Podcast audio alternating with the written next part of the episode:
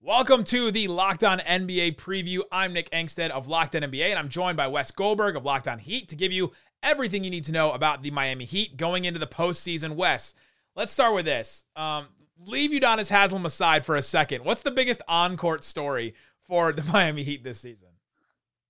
Well, the fact that for all intents and purposes, they're going into the playoffs or this play-in tournament, whatever we want to call it, on a three-game win streak, right? They beat Philadelphia in Philadelphia on Thursday. They rested their starters on Friday. They beat the Magic in a meaningless game on Sunday. Both these last two games didn't matter of the regular season, but they are finally starting to put kind of their best basketball of the season together. And I guess you could argue at the exact right time.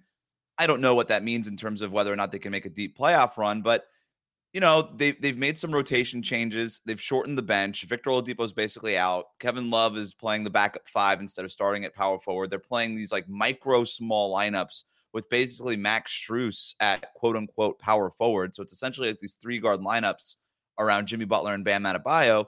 And the interesting thing about that, Nick, is that this is the Miami Heat. You think Miami Heat, you think defense and all these things, but by doing this, they've basically decided – we're going to lean all the way into our offense as opposed to our defense. And since the All Star break, the offense has been above average, and the defense has been one of the bottom 10 defenses in the league. So this is a very uncharacteristic Miami Heat team, but one that is, like I just said, kind of figuring out what works for this version of the Heat going into the playoffs. What's different for this version of the Heat compared to past versions we've seen?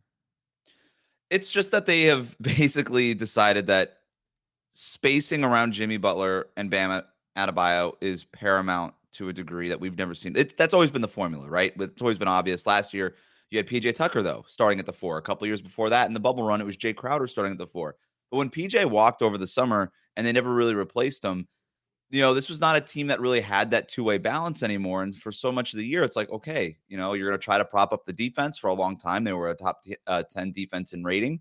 And for whatever reason, the kind of the floor came out from underneath it, and they went uh for a couple weeks just trying like almost in an identity crisis. And I think they landed on something um that at least works better than what they were doing before. And like, and that's just putting your best shooters on the floor, three guards almost all the time, um, and just letting and, and, just playing through Jimmy Butler. And we saw that last year in the playoffs. Everybody remembers his great run in the Eastern Conference Finals against the Celtics.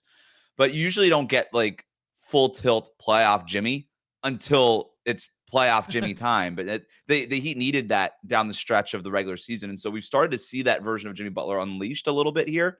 Um, and they're they're playing through him just as much as they did down the stretch run of last year.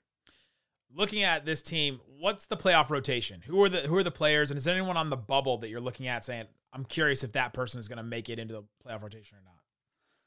Yeah, so I'll start with a starting five: Gabe Vincent, Tyler Herro, Jimmy Butler, Max Strus, Bam Adebayo, right? And then you've got basically three off the bench. You've got Kyle Lowry coming off the bench. You've got Kevin Love coming off the bench, and you have Caleb Martin coming off the bench. All three of those guys have started a bunch of games this year, so it kind of just speaks again to how much how how weird and uh, just like squishy this whole year was for the Miami Heat in general in terms of their rotations and their strategy. Uh, the guy in the bubble I'm looking at, there's two guys really uh, and they both went to the same college. Cody Zeller and Victor Oladipo, right? Cody Zeller has given him really, really good minutes since picking him up uh, in the buyout market uh, during the All Star break.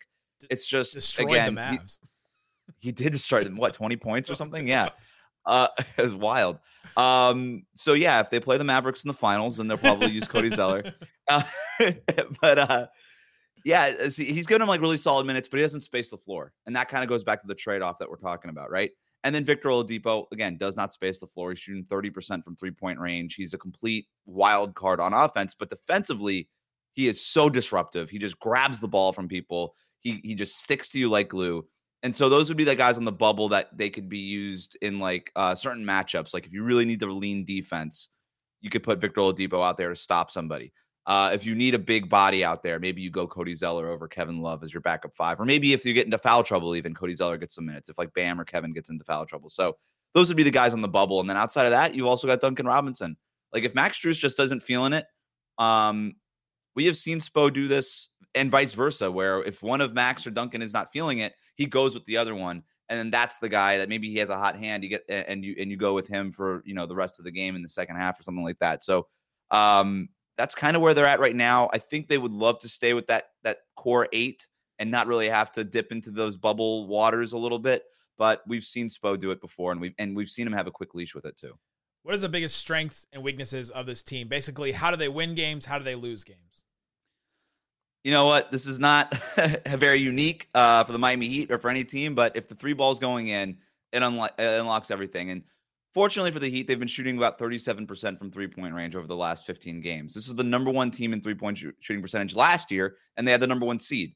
So, like, the formula is right there. We know what it is, we see when it works. They have so much success with it.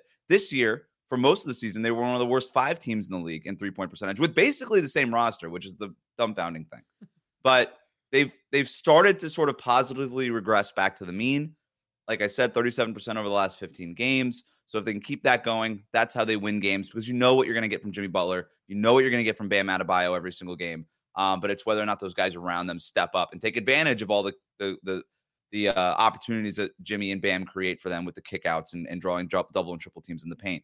Um, the way that they lose is if those guys don't make shots. It's that simple. Um, you know, and when those guys don't make shots, you're talking about you know one way kind of players, limited players again like Max Strus, Duncan Robinson, even Gabe Vincent to a certain degree, and their value comes from making shots. You know, there's there's they, they could do little things here and there, but they're not really elite at any other one thing. And so if they're not doing what it is that they're out there to do, what their job description basically outlines for them, um, then it just becomes a lot more of an uphill battle for this group. What are the expectations for this current Heat team from fans, from the team itself, and then from from you? What do you expect from them in the postseason, going through the play in, and then into a playoff series, possibly? You just asked me three different questions, and I think it's like three different answers, right? like the Heat expect to make a run. Like they expect to beat the Hawks on Tuesday night. They expect to get into the playoffs as the number seven seed, and they expect to challenge the Boston Celtics in the first round. Like I, I really do believe that this team expects that. Um, you talk to players and coaches, they're still confident. I don't. It's not the same level of confidence last year. I think the expectation last year was win the finals. I really thought they believed they had a chance. I would be so. I, I I haven't really heard that compelling of a, of of a sales pitch from this team in terms of yeah we can win the whole thing this year. Um, to me, it's been a little bit of a downshift to we could we could take anybody on any given night, and that's like a little bit of a different messaging, right? So I think that they expect to, to challenge the Celtics in a meaningful way and, and see sort of what happens after that. Um, the fans, I, I think the fans are just sort of over it. Uh, like this has been a very trying Heat season let's keep in mind that outside of Kevin Love and Cody Zeller, like, this is a team that basically remained unchanged for eight months. And in the NBA, that's a lifetime to go eight months with basically the same roster outside of drafting Nikola Jovic in the end of the first round and losing PJ Tucker out. Like that was it, you know? And so I think fans are just sort of tired with this team. Um, I actually was having a conversation with a fan the other night and he was like, I just kind of want, I wanted them to like losing the playing tournament. Like people are just sort of over this season. And I'm like, you know what? I can't even blame you for that. Like it's been a very frustrating year. I think people outside of Miami are surprised to hear that. But um, and then for me personally, I think they should. My expectation is win Tuesday night. There's no excuse not to. I think the Hawks are going to be a tough opponent. It's not a walkover by any stretch. It's a really talented roster, but you're the Miami Heat. You got Jimmy Butler. You're at home. You're the higher seed. You should win this game. Go win it. Um, and yeah, I think they'll probably lose to the Boston Celtics in the first round, and that feels about right for where this team is. They're not as good as the Boston Celtics. They're probably about where they should be right now. I think they're you know, you play 20 more games in this regular season, maybe they would have gotten the sixth seed over the Brooklyn Nets and escaped the play-in tournament. But I think they're right about. I think this is about right for this for this roster and, and how talented it is. I was gonna bring up the FanDuel line to win the East, but after that, I don't, I don't think I can bring up that, that spread at all. What Let's is it? It's a uh, plus six thousand to win the East. That sounds about right. it was at plus five thousand like two weeks ago, so I'm not it sure was earlier. It was earlier today, plus five thousand because I, I, went and I wow. before we recorded, I I hit it and I literally changed it in the middle because I went and checked it just to make sure I was updated with it. So yeah, they they dropped. So Udonis Haslem, Udonis Haslem plays his last regular season game, and then they and then it's they're even worse. They have a worse chance to win the East apparently. Yeah, um, very good. The they're a they're a minus five favorite on the spread against the Hawks. What would have to, what do they have to do to win that game, and what would have to happen for them to lose the game? I guess. Uh, to lose the game is an easy one. Uh, if if it feels like if Trae Young or Dejounte Murray or like Bogdan Bogdanovich or John, like if somebody just gets hot, that's what's crazy about these playing games is the variance is such is so much in play. It's very much is sort of like March Madness. Um, so if one of those guys gets hot on Miami's home court and the Heat can't match, then yeah, then you lose that game. And that's just how the NBA works. That's not rocket science.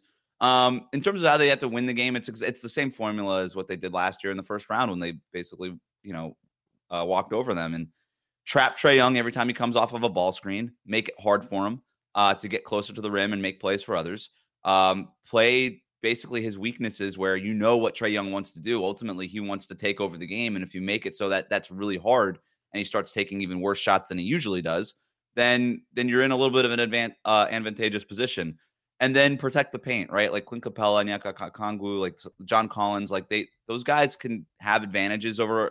They're more athletic. They're bigger than Miami Heat's front line too. So you got to box out. You got to take care of the little things, sort of in the paint. But really, it just starts with uh, uh, eliminating Trae Young, and they've had a really good track record with that in the past. They're three and one over the Hawks this year. They had the first round series last year, so um, they know the formula. They're in the same division. They get it. They've seen these guys enough.